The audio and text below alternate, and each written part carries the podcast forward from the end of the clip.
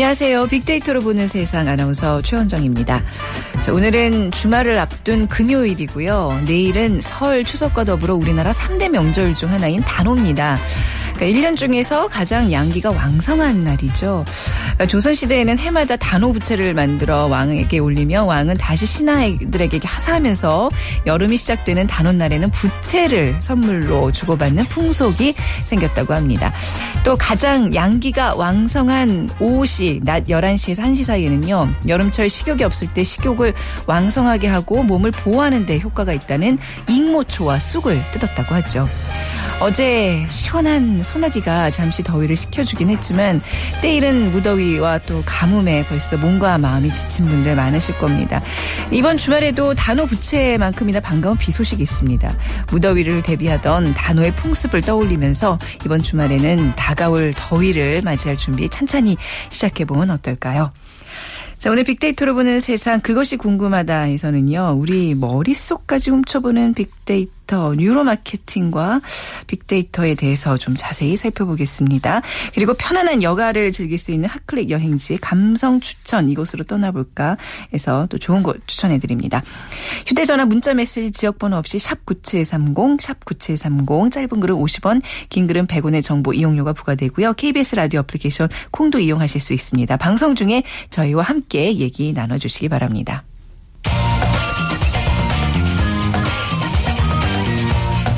클릭 이슈 설왕설래. 네, 화제 이슈들을 빅데이터로 분석해보는 시간 스토리닷의 유승찬 대표와 함께하겠습니다. 안녕하세요. 네, 안녕하세요. 네, 매일 이 시간이 이제 정부에서 메르스 관련 일일 정례 브리핑을 하는 날인데 시간이잖아요. 그렇죠. 네. 네, 뭐 아직도 뭐 메르스에 관련된 뭐 화제들 어떤 게 좀 남아 있죠? 네, 일단 네. 어제로 메르스 사태가 한 달을 맞았습니다. 네. 메르스 한 달을 정리하는 글들이 많이 올라오고 네. 있고요. 또 황교안 총리 인준안이 국회를 통과했죠. 오십이 일에 공백을 깨고 새 총리가 탄생을 네. 했습니다. 또 정부가 메르스 확산에 따른 경제 충격을 완화하기에 그 십조 원 규모의 그 추가 경정 예산을 네. 편성하겠다. 그래서 갑론을박이 시작이 됐고요. 어, 미국 남동부 사우스캐롤라이나의 그 흑인 교회에서 네. 총기를 난사해 아홉 명을 살해한 음, 범인이죠. 네. 백인인데요. 딜란 두프가 범행 하루 만인 십팔 일 오전에 검거됐다는 소식도 들어와 있습니다. 네, 아직도 진행형입니다, 그죠? 확진자 한 명, 사망자 한 명이 이제 추가로 또 이제 그 수치로 올라가고 있는데 메르스 한 달을 좀 이제 정리를 좀 해볼게요. 이제 뭐 더 이상 더 확산이 되지 말라는 그런 어떤 기원 차원에서 좀 정리해보는 시간인데 우선 삼십 일 동안 빅데이터 언급량은 뭐 어마어마했죠. 네, 그렇습니다. 네, 네 지난 한 달간 트위터, 블로그 등에서 중동 호흡기 증후군 즉 메르스를 네. 언급한 글만 어, 무려 삼백사십사만 오천오십구 건이 검색이 됐습니다. 네. 어, 이 같은 수치는 그 빅데이터 관측 사상 최대치였던 그 세월호 참사 발생 직후 한 달 언급량인 그 사백이십팔만 건 이후 그 최대치라고 볼 수 있겠는데요. 네. 그 메르스는 지난 한 달 동안 한국 사회를 강타하는 매우 지배적인 뉴스였다. 그리고 메르스를 다룬 뉴스만 십만 건이 넘어서 네. 웬만한 이슈의 그 전체 빅데이터 언급량과 맞먹었습니다. 네. 그 정부가 초동 대응에 실패하면서 사태가 장기화됐고 이 장기화에 따라서 관광 산업을 비롯한 거의 모든 경제 부분에 지금 타격을 주고 있지 않습니까? 네. 이런 것들이 언급량을 키운 요인이라고 볼 수 있겠는데요. 그 메르스 바이러스가 백육십육 명을 감염시킨 한 달간 그 박근혜 정부는 부실 뒷북 대응에 대한 비판을 감수해야 했습니다. 네. 우리나라는 세계 이 위 메르스 감염국이라는 오명을 써야 했고요. 지금 팔십일 명의 확진자가 쏟아져 나온 삼성 서울병원 같은 경우도 허술한 관리와 늑장 정보 공개로 이 최상급 의료기관이라는 명성에 음. 좀 스스로 먹칠을 했는데요. 네. 국민들은 컨트롤 타워도 없이 그 각자 도생하면서 서로 불안만 키운 그 이 메르스의 상처에서 네. 이제 우리가 많은 교훈을 발견을 해야 되겠는데요. 불행하게도 아직도 그 끝이 보이지 않고 있습니다. 그렇습니다. 예. 오늘 현재 메르스 사망자는 이십사 명으로 집계됐습니다. 네, 그러니까 이제 확진자는 점점 줄어드는 추세인 것 같긴 한데 사망자 수는 늘어나고 있어요, 그죠? 네, 네, 그렇죠. 확진자도 조금 더 지켜봐야 네, 한다는 의견이 그런가요? 많죠. 네네. 네, 자 어제는 또 부부 사망자가 나와서 네, 그렇습니다. 네, 또 슬픔을 더했는데 자 언급량 추이와 연관어 좀 살펴볼까요? 네, 언급량은 지난 유월 이일 그 첫 사망자가 나온 날이죠. 네. 이날 하루에만 사십만 건을 넘어서 최대치를 네. 기록했고요. 아주 조금씩 언급량은 작아지기 시작을 하고 있습니다. 네. 그래서 한 달째인 어제 언급량은 약 십일만 건, 정도로 약 사분의 일 정도로 이제 줄어들었다 이렇게 볼 수 네. 있겠는데요. 그렇다고 해도 하루 언급량 십만 건을 넘는다는 거는 메르스 공포가 아직도 지속되고 있다 음. 이렇게 볼 수 있겠습니다. 네. 전체 연관으로 보면 환자와 병원이 제일 앞자리에 있어서 사람들은 환자가 발생했다는 소식과 네. 환자가 발생한 거점 병원에 대한 얘기를 좀 공포스럽게 좀 퍼날랐다 이렇게 볼 수 있겠고요. 어, 그 뒤에 그 정부가 뒤를 이었는데 네. 정부의 어떤 늑장 대응, 특히 정보 공개 시기를 놓쳐 그 메르스 확산을 부추겼다. 이런 평가를 뒷받침하고 있는 음. 대목이다 이렇게 볼 수 있겠습니다. 아무래도 그런 어떤 정부의 어떤 이런 좀 부실 대응 자체가 국민들의 좀 분노를 샀던 이제 사건이라고 볼 수 있을 텐데 부정어 분포가 더 많았겠죠. 네, 그렇습니다. 네. 긍부정 분류가 가능한 심리 연관어를 살펴보면 네. 긍정어 분포는 약 십사 퍼센트에 불과했고요. 네. 부정어 분포가 오십육 퍼센트에 이르러서 네 배 정도를 기록을 했는데요. 그 사건의 팩트를 빠르게 퍼나른 중립어 분포도 삼십 퍼센트에 가까웠습니다. 네. 이제 속보들을 중심으로 이제 많이 퍼날랐다는 얘기가 될 텐데요. 압도적 일 위는 확산이었고요. 그만큼 확산에 대한 우려가 깊이 작용했고 이 위가 격리였습니다. 네. 확산과 격리는 때려야 뗄 수 없는 관계 아니겠습니까? 어, 그 뒤를 이어서 의심, 음. 공포, 무섭다, 조심하다, 뭐 걱정. 접촉, 공개하다, 네. 뭐 괴담 이런 음. 얘기들이 뒤를 이어서 한눈에 봐도 부정어 분포가 많았다는 사실을 알 수 있습니다. 네. 그러니까 자세히 뜯어보면 역시 정부의 초기 대응 실패를 질타하는 목소리가 에스엔에스에 가장 많았다. 네. 이렇게 분석할 수 있습니다. 그 어떤 뭐 좀 리트윗이 많이 된 글들 있을 거 아니에요? 좀 소개해 네, 주신다면. 그렇죠. 이런 사건은 리트윗 개수도 굉장히 많습니다. 네. 그러니까 제일 많이 기록한 게 육천 개가 넘는 리트윗을 네. 기록한 글이 있는데요. 어, 내용은 메르스로 휴교한 수원대학교 아프리카 티비로 원격 수업 중 지각한 네. 사람은 병, 별풍선으로 벌금냄 음. 뭐 이런 재치 있는 수이셨는데 네. 사실 여부를 둘러싼 논쟁을 벌이다 현재 원문은 삭제된 상태고요. 아, 네, 네. 또 이제 대전 대청병원에서 메르스 의심 환자가 격리를 반발하고 탈출하려고 하자 네. 대청병원 병원장은 환자와 의료진에게 우리가 여기서 무너지면 대전 시민 전체가 메르스에 노출될 수 있다. 아우. 우리가 마지막 보루다라고 말하는 네, 이런 내용. 전쟁터도 아니고 네. 말이죠. 이게 이런 참. 내용이 오천 회가 넘는 일이 기록했습니다. 또 네. 어떤 분은 버스 내렸는데 몇 번이고 나를 돌아보던 아주머니가 학생 메르스 걸렸나 이렇게 물어서 아니요 그랬더니 근데 왜 딴 사람들 겁에 질리게 마스크를 써? 네. 뭐 이렇게 얘기를 했다고 그래요. 그래서 여기에 이런 멘트를 달았는데 보건용 말고 미개함을 막아줄 마스크는 개발되지 않는 걸까. 네. 그래서 이것도 오천 회 가까운 리트윗을 기록했습니다. 네. 이 밖에 이제 메르스에 관해 명쾌하게 정리한 그 군산의료원 김영진 원장의 글이 트위터와 페이스북을 통해서 많이 퍼졌고요. 네. 또 영화 감기에서 그 차인표가 보여준 그 리더십과 네. 이 대통령의 리더십을 비교하는 그런 글들도 많이 네. 퍼졌습니다. 최근에 여, 영화 감기들 다시 보는 분들 많으시더라고요. 어쩜 이렇게 유사하냐고 네. 하면서. 네. 그리고 네. 그 메르스 갤러리라고 혹시 들어보셨습니까? 아니요. 네. 그 일베가 여성 혐오 글을 많이 올리는 걸로 굉장히 유명하지 않습니까? 네. 여혐이라고 그러는데 네. 이번에 메르스 사태를 계기로 메르스 갤러리라는 게 만들어졌습니다. 어, 어떤 것들이 올라오죠 여기는? 이 네. 여성들이. 네. 이 여성 혐오에 반박하는 남성 혐오 글을 올리는 그래서 네. 메르스 갤러리에서 일명 멜겔이라고 불리는 네. 이게 굉장히 화제를 어. 일으켰습니다. 네. 그래서 받은 대로 돌려준다. 그래서 어. 여성들의 그 신랄한 여성 음. 남성 혐오 여성 혐오 글을 그대로 여성들에게 아주 남성들에게 네. 돌려주는 가령 뭐 음. 된장녀는 김치나무로 치환해서 돌려주고 네. 뭐 이런 것들이 이제 아, 이게 멜겔이라고 있어요. 네, 멜, 멜겔이라고 굉장히 화제를 일으켰는데요. 어, 네. 어찌됐건 메르스와 관련해서 다양한 네. 이슈들이 퍼졌습니다. 메르스와 관련된 에스엔에스 여론은 초기에는 공포와 부실 대응에 대한 비판이 네. 있었고 지금은 장기화에 대한 우려와 경제에 미칠 악영향 등에 대한 이야기가 네. 많이 나오고 있다. 이렇게 정리할 수 있을 것 같습니다. 네. 이 메르스가 진짜 알게 모르게 우리 국민들의 삶을 조금씩 조금씩 이렇게 변화시켜 놓은 건 분명한 것 같습니다. 자, 정말 메르스 사태 좀 하루빨리 끝나기를 간절히 또 한번 바라보고요. 네. 어제 이제 황교안 총리 인준안이 투표로 결정됐고 그 총리의 이제 어떤 행보도 메르스와 관련이 있는 것 같아요. 그렇죠. 어, 예. 지금 너무 긴박한 문제니까요. 예. 황교안 총리도 일성으로 그 메르스 컨트롤 타워의 최전선에서 지휘하겠다. 네. 뭐 이렇게 이제 밝혔는데요.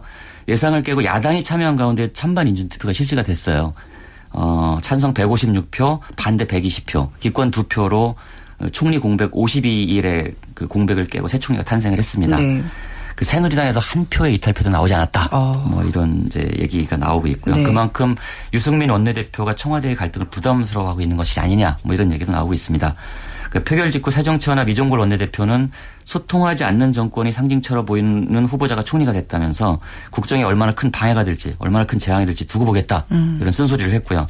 새누리당 이종훈 원내대변인은 전 국민을 불안케 하는 메르스 사태를 조, 조속히 종식시키고 다시 경제 활성화에 매진해달라는 국민적 그 여망에 따른 합당한 결과다 이런 입장을 내놨습니다. 네, 뭐 본격적인 이제 뭐 업무에 착수했다고 봐야 될 텐데 앞으로도 좀 뭐 이게 뭐 좀 시국이 시국인 만큼 예, 총리 어떤 이제 되셨으니까 좀 최선을 다해서 예, 뭐 좀 한국 사람들은 예. 착하니까 그렇죠.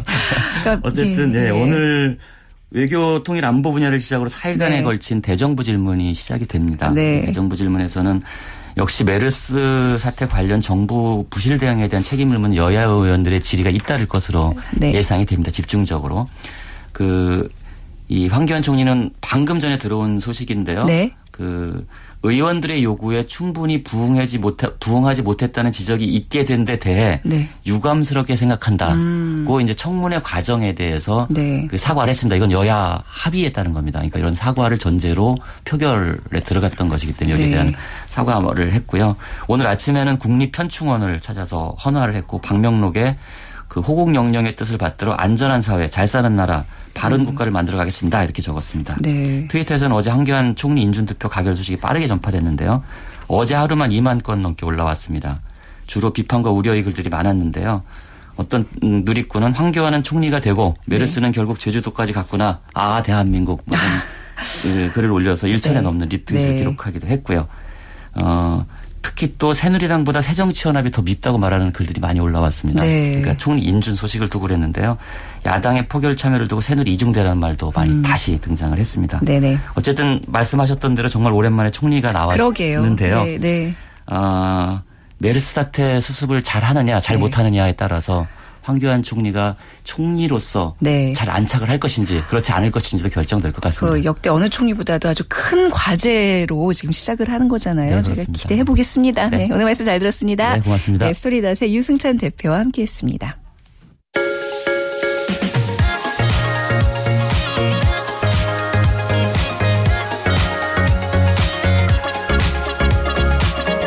소셜 분석.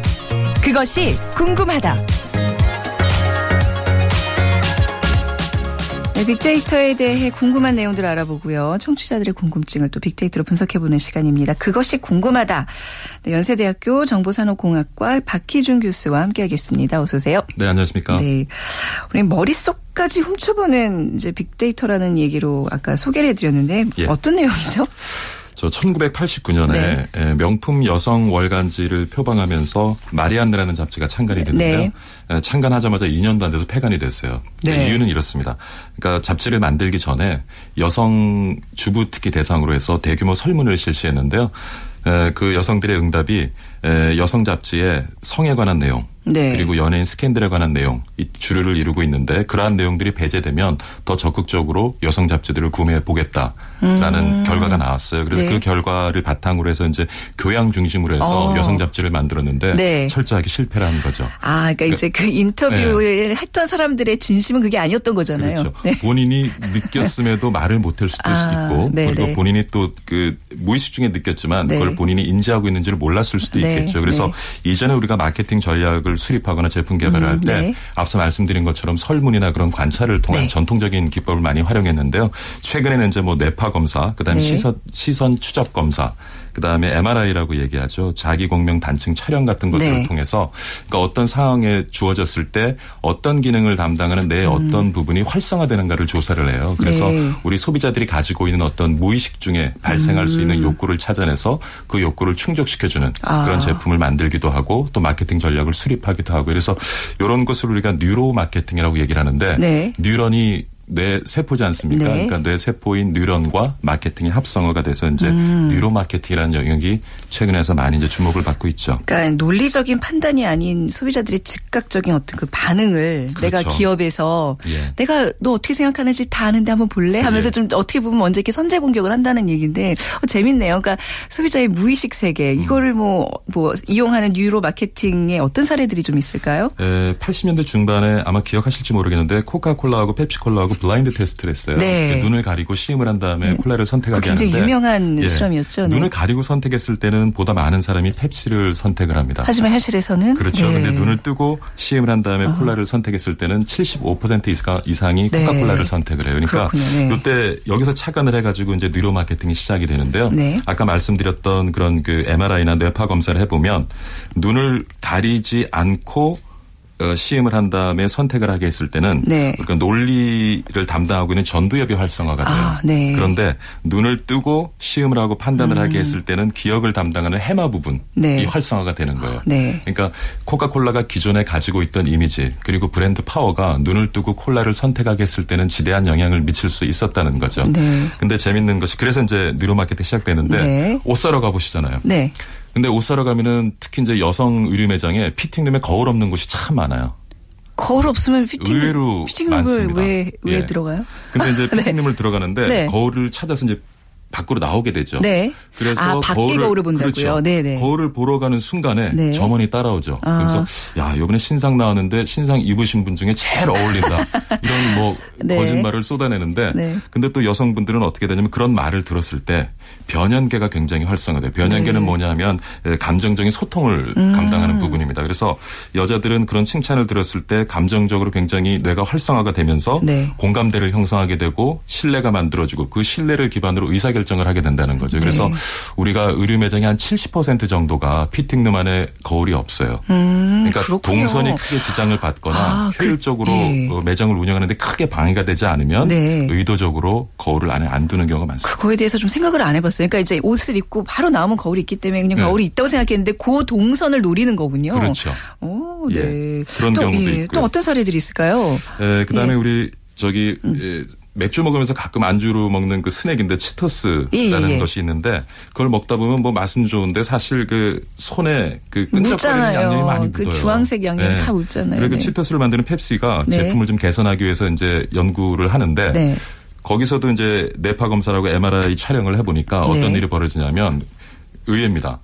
오히려 손에 있는 양념을 이제 다 먹은 다음에 손에 있는 양념을 대부분 빨아먹잖아요. 네네. 지저분한 말씀이긴 한데 네. 그 빨아먹기 전에 뇌가 가장 활성화되고 흥분이 된다는 거예요. 어. 그래서 오히려 그 끈적거림을 없애는 게 아니라 그 스낵의 네. 끈적거림을 더해주기도 하고 네. 그다음에 그 양념 색깔이 주황색이거든요.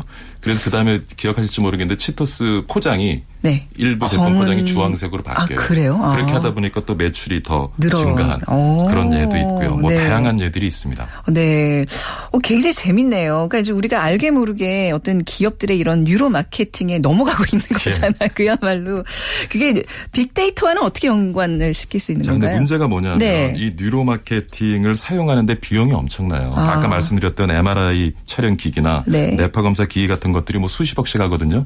그리고 유지하는데도 수억씩 들기도 하고요. 네. 그래서 사실을 많이 활용이 되지 못하는 부분이 있는데 최근에 이제 클라우드 컴퓨팅이라든가 웨어러블 스마트 기기가 출현을 하면서 네. 어떤 것이 있냐면 그 주의력 결핍 과다 행동 장애죠. 네. 에이디에이치디를 에이디에이치디, 네. 치료하기 위해서 요즘 이렇게 스마트 밴드가 나왔어요. 음. 그래서 에, 뇌를 스캔해 가지고 실시간으로 뇌의 그 뇌파를 검사를 하고 기록을 하고 네. 그것을 갖다가 분석하는 그런 이제 웨어러블 기기가 나왔거든요. 그런데 이런 것이 나왔다는 것은 결국 앞으로 우리가 어떤 웨어러블 기기가 뭐 킬러 어플리케이션이 될지는 모르겠지만 네. 우리의 뇌파를 실시간으로 측정하고 기록하고 분석할 수 있는 기기가 곧 네. 등장할 수 있다는 아, 거죠. 그게 결국 정보가 돼서 빅데이터로 쌓일 수 그렇죠. 있는 거네요. 네. 그러면은 빅데이터를 활용을 해서 네. 그러니까 뉴로 마케팅이 지금까지 굉장히 비용이 많이 들기 때문에 네. 활용이 안 된 부분이 있는데 근데 주어진 상황에서 어, 사용자들이 그 웨어러블 기기를 착용하고 있다면은 네. 보다 물론 이제 동의가 필요하겠지만은요. 네. 그래서 보다 그 비용을 낮추면 앞으로 뉴로 마케팅이 전방위적으로 활용될 가능성이 굉장히 높아 보입니다.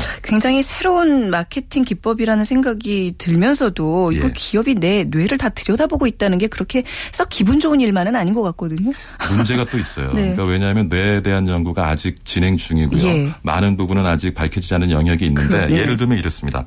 어, 에, 우리가 여자분들이요. 네. 명품 백을 봤을 때 흥분하는 그 뇌의 영역하고 네. 예. 그게 이제 뭐냐 하면은 그 보상 중추를 담당한 뇌선엽이라고 하거든요. 네. 그 다음에 또 성적인 어떤 흥분을 했을 때 음. 느끼는 부분이 또 같아요. 그러니까, 그러니까 명품 백을 봤을 때하고 성적인 그거랑 같다고요? 성적인 흥분을 했을 때 여성 경우에는 그러니까 이게 제가 드리는 말씀은 원초적이네요. 잘못된 해석이 가능할 수 아, 있다는 거예요. 예, 예. 그러니까 아직까지 아직은 연구가 진행될 부분이 많이 있기 때문에 그래서 네. 좀 더 조심스러운 접근이 필요할 네, 것 같고요. 네, 네. 근데 좀 전에 말씀하신 것처럼 참 앞으로 힘들어요. 네. 우리가 사는 게 힘든 게 네. 우리가 실제로 느끼는 감정, 근데 상황에서 보여줘야 되는 감정이 틀리기 때문에 네. 감정 노동 때문에 우리가 힘든 거잖아요. 네, 표정 네. 관리 때문에. 네. 근데 앞으로는 이제 표정 관리를 해야 되는 게 아니라 네. 내 무의식 중에 느끼는 감정조차도 내가 절제하고 수... 조절해야 되는 아, 상황이 올 수가 있다는 그렇군요. 거예요. 그러니까 앞으로 참 많이 피곤해질 겁니다. 지금 뭐 감정 노동 얘기하지만 네. 앞으로는 무의식 노동이라는 아. 말도 아마 등장할 것 같습니다. 네. 근데 이게 마케팅으로 이용하는 게 교수님 예. 그 진짜 생각을 또 오판할 수도 있는 거잖아요. 이게 위험한 마케팅으로도 좀 분류가 될 수 있을 것 같은데요. 그래서 아까 말씀드린 것처럼 네. 기술적으로 아직 진화하는 단계에 네, 있고요. 네, 네. 그리고 뇌에 관한 또 연구. 또 더 진행될 부분이 있기 때문에 네. 그걸 조심스럽게 접근하지 못하면 굉장히 음. 엉뚱한 결과를 낳을 수가 있고 그렇네요. 또 많은 네. 부작용을 낳을 수 있다는 생각을 해봅니다. 네, 이제 소비자 입장에서는 자꾸 진심을 들키는 게 굉장히 민망하고 예, 근데 부담스럽긴 하지만 근데 우리가 네. 보통 의사결정할 네. 때 한 네. 오 퍼센트 정도를 논리적으로 접근하고요. 네. 구십오 퍼센트는 무의식 중에 의사결정을 해버리거든요. 네, 그래서 네. 그 부분에 착안한 마케팅 방법이긴 한데 네. 많은 조심스러운 접근이 필요하다는 생각이 듭니다. 자, 정말 무의식마저도 정말 신경 쓰고 통제 해야 되는 정말 살기 어려운 세상 소개해 주셔서 감사합니다. 아, 예, 네, 감사합니다. 오늘 말씀 잘 들었습니다. 연세대학교 정보산업공학과 박희준 교수와 함께했습니다.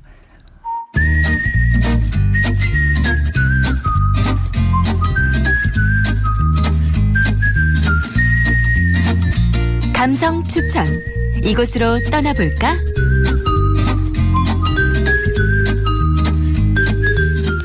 네, 빅데이터로 분석한 핫클릭 여행지로 떠나가 보겠습니다. 역사 여행가 권기봉 씨와 함께하죠. 안녕하세요. 네, 안녕하세요. 네, 앞서서 너무 어려운 어떤 뇌의 네. 세계로 갔다 와 보니 네. 편안하게 그냥 뭐 나의 뭐 어떤 걸 들키지도 않고 마음껏 네. 풀어놓을 수 있는 여행지가 또 간절해지네요. 예. 어, 어디를 오늘 좀 주목해 볼까요? 예, 이번 주에는 여행을 주제로 올라온 글이 한 오십팔만여 건 정도 됐는데요. 네. 그중에서 단오를 주제한, 주제로 아, 한 그 뭐 블로그나 트위터 네. 글들이 좀 눈에 많이 띄었습니다. 네. 삼천여 건 정도가 됐는데요. 뭐 관련해서 행사나 축제 또 이벤트 이런 게 같이 검색이 됐는데 안타깝게도 사실 이번에 그 가장 큰 단오 축제인 강릉 단오제가 그 메르스 때문에 좀 취소가 됐습니다. 아, 취소됐나요? 예, 예. 음. 그래서 그 대체 여행지로 이제 네. 어디를 갈까 고민하시는 분들이 좀 많아 보였습니다. 네. 아무래도 지난주에도 좀 이렇게 호젓한 곳 소개해 예. 주셨는데 아직까지는 사람 많은 곳보다 한적한 곳을 좀 찾아야 되겠죠? 네, 그런 음. 것 같습니다. 아무래도 이제 여럿이 다니면 아무래도 네. 좀 위험할 수 있기 때문에 좀 호젓한 곳이 어떨까 싶은데요. 그런 면에서 오늘은 그 서울 경기권에 네. 그 곳을 한 곳 예, 추천해 드리고 싶은데요. 서울에 있는 한양 도성이란 곳입니다. 거기 사람들이 요즘 많지 않나요? 아, 요즘에는 네네. 기본적으로 이 전체 이제 십팔 점 육 킬로미터 정도 길이가 어, 되는데요. 네. 어, 일부 구간은 또 많이 몰리지만 또 일부 구간은 한적한 곳이 아, 있어요. 그래요? 네. 예, 예. 자, 십팔 점 육 킬로미터나 되는지 사실 몰랐는데 네. 이게 한양도성은 조선시대 때 이제 건축이 된 건가요? 네. 네. 실제로 조선 태조 이성계 때부터 네. 이제 짓기 시작했는데 그때는 좀 바삐 짓느라고 음. 그 산악 지역은 이제 석성으로 돌로 지었지만 네. 그 평지 지역 그 돌을 구하기 힘든 곳에서는 좀 토성으로 짓기도 했습니다.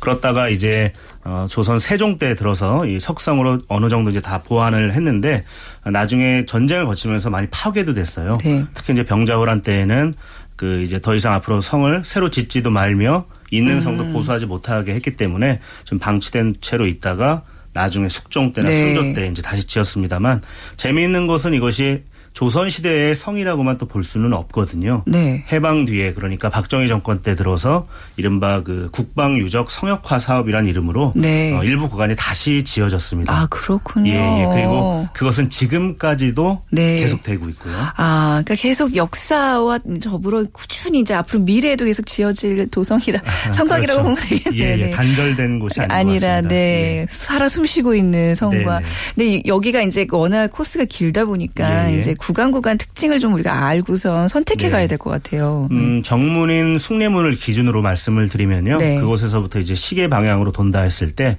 어, 숭례문에서 이 도로 맞은편으로 그 상공회의소가 있습니다. 네. 그 왼쪽 길로 해서 지금은 사실 성이 남아있지 않지만 성 모양으로 축대를 쌓아놨어요. 네. 예, 거기를 따라서 쭉 가시면 그 우리나라 근대화 시기에 다양한 이제 흔적들이 남아있는 정동을 네. 가로지르게 되고요. 거기까지는 사실은 성의 모습이나 아니면 성문이 남아있는 것이 없습니다. 그래서 서대문 지금은 없어졌죠. 도니문이라고 이제 원래 부르는데요. 네. 그 강북 삼성병원과 경향신문사 사옥 그 사이. 네. 언덕백에 이제 도니문이 있었습니다. 네. 그곳에서 쭉 올라가시면 이제 서울교육청 뒤쪽으로 네. 성의 모습이 드러나기 시작하는데 아, 네, 네. 거기에서부터 이제 인왕산까지는 어, 성을 따라 걸으실 수가 있고요. 특히 음. 재미있는 것이 이 인왕산에서 내려다보는 서울의 모습이 어, 보통은 우리 보통 남산에서 본 모습을 많이들 이제 접하게 네. 되는데 상당히 좀 이채롭습니다. 아, 그 어떻게 다르죠? 아, 특히 해가 진력에 이제 가게 되시면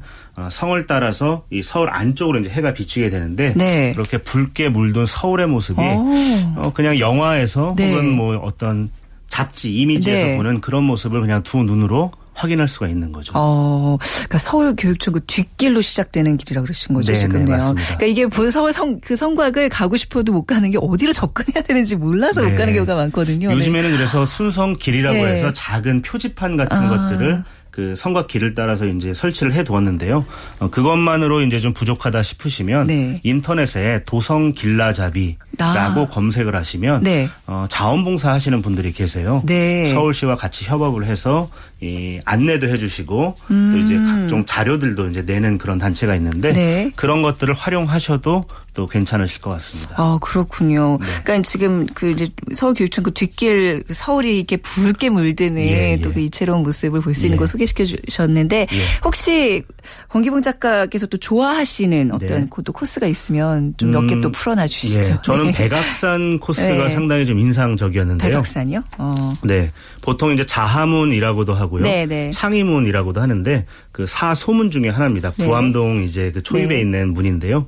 그곳에서부터 청와대 뒷산인 백악산을 따라서 쭉 음. 올라가서 그 정상 부근에서 내려다보는 서울의 모습이 또 상당히 이채롭습니다. 네. 예컨대 그 청와대 앞에 있는 경복궁 그리고 경복궁 앞에 있는 세종대로가 네. 일직선으로 쫙 늘어지거든요. 네. 그 모습은 우리가 보통 태평로나 세종로에서 보는 경복궁의 모습과는 또 다른 모습입니다. 음. 경복궁이 이 한양에서 즉 지금의 서울에서 차지하는 위상이랄까요? 네. 이런 것들을 공간적으로 어, 바로 직접적으로 느낄 수가 있게 되고 네. 또 왜 이렇게 이 조선의 궁궐이라는 것이 네. 이 자연의 품에 폭 안기게 네네. 지어졌는지도 한번 상상해 보실 수 있는 아, 그런 코스입니다. 뭔가 풍수에 잘 따랐구나 이런 느낌, 뭐 그런 느낌 네네. 받지 않을까 싶은데요. 맞습니다. 네, 또 다른 코스들 그 재밌네요. 이게 네. 성곽이 그냥 하나로 연결돼 있다고만 생각했는데 그 군데군데 이 매력들 찾는 게 참 재밌는 네. 작업일 것 같은데요. 네, 네. 그 백악산 좀 더 말씀을 드리면 네. 거기에 이른바 그 김신조 소나무라는 네네. 게 있어요. 일이일 사태 아시죠? 네. 청와대 바로 뒷산까지.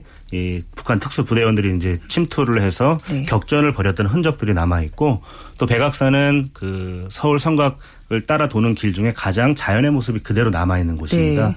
그래서 정말 서울에서 멀리 떠나지 않으셔도 그 자연의 음. 모습을 느낄 수 있는 곳이고 또 거기에서 내려가시면 이제 회화문에 다다르게 되는데요. 네. 어, 대학로와 바깥쪽 한성대 입구역 사이에 이제 있는 문입니다. 네. 거기서부터 이제 낙산 코스가 시작이 되는데 네.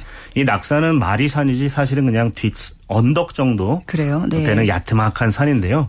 그곳을 이제 따라 걸으시게 되면은 어, 성곽과 함께 살아가는 사람들의 모습을 또 음, 보실 수가 있습니다. 네. 어, 장수 마을이라고 하는 오래된 마을이 있고요. 한국전쟁 이후에 이제 피난민들이 모여 살기 시작하면서 형성된 마을인데 네.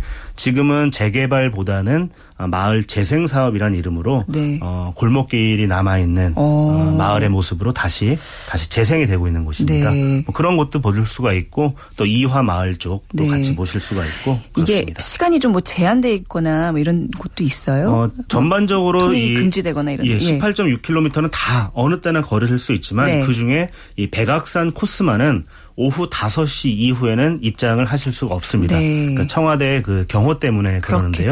어, 그냥 가시더라도 사실은 거기는 신분증을 갖고 가셔야 네. 또 들어가실 수가 있기 때문에. 아, 네. 예. 이 시간은 그냥 이렇게 원고 같은 거 필요 없이 그냥 궁금한 거 그냥 계속 여쭤보면 그냥 예. 줄줄 나오는 시간입니다. 오늘 네. 서울 한양 도성 그 성곽길에 대해서 또 이런저런 얘기 나눠봤습니다. 오늘 말씀 감사합니다. 네, 고맙습니다. 네, 역사 여행가 권기봉 씨와 함께했습니다.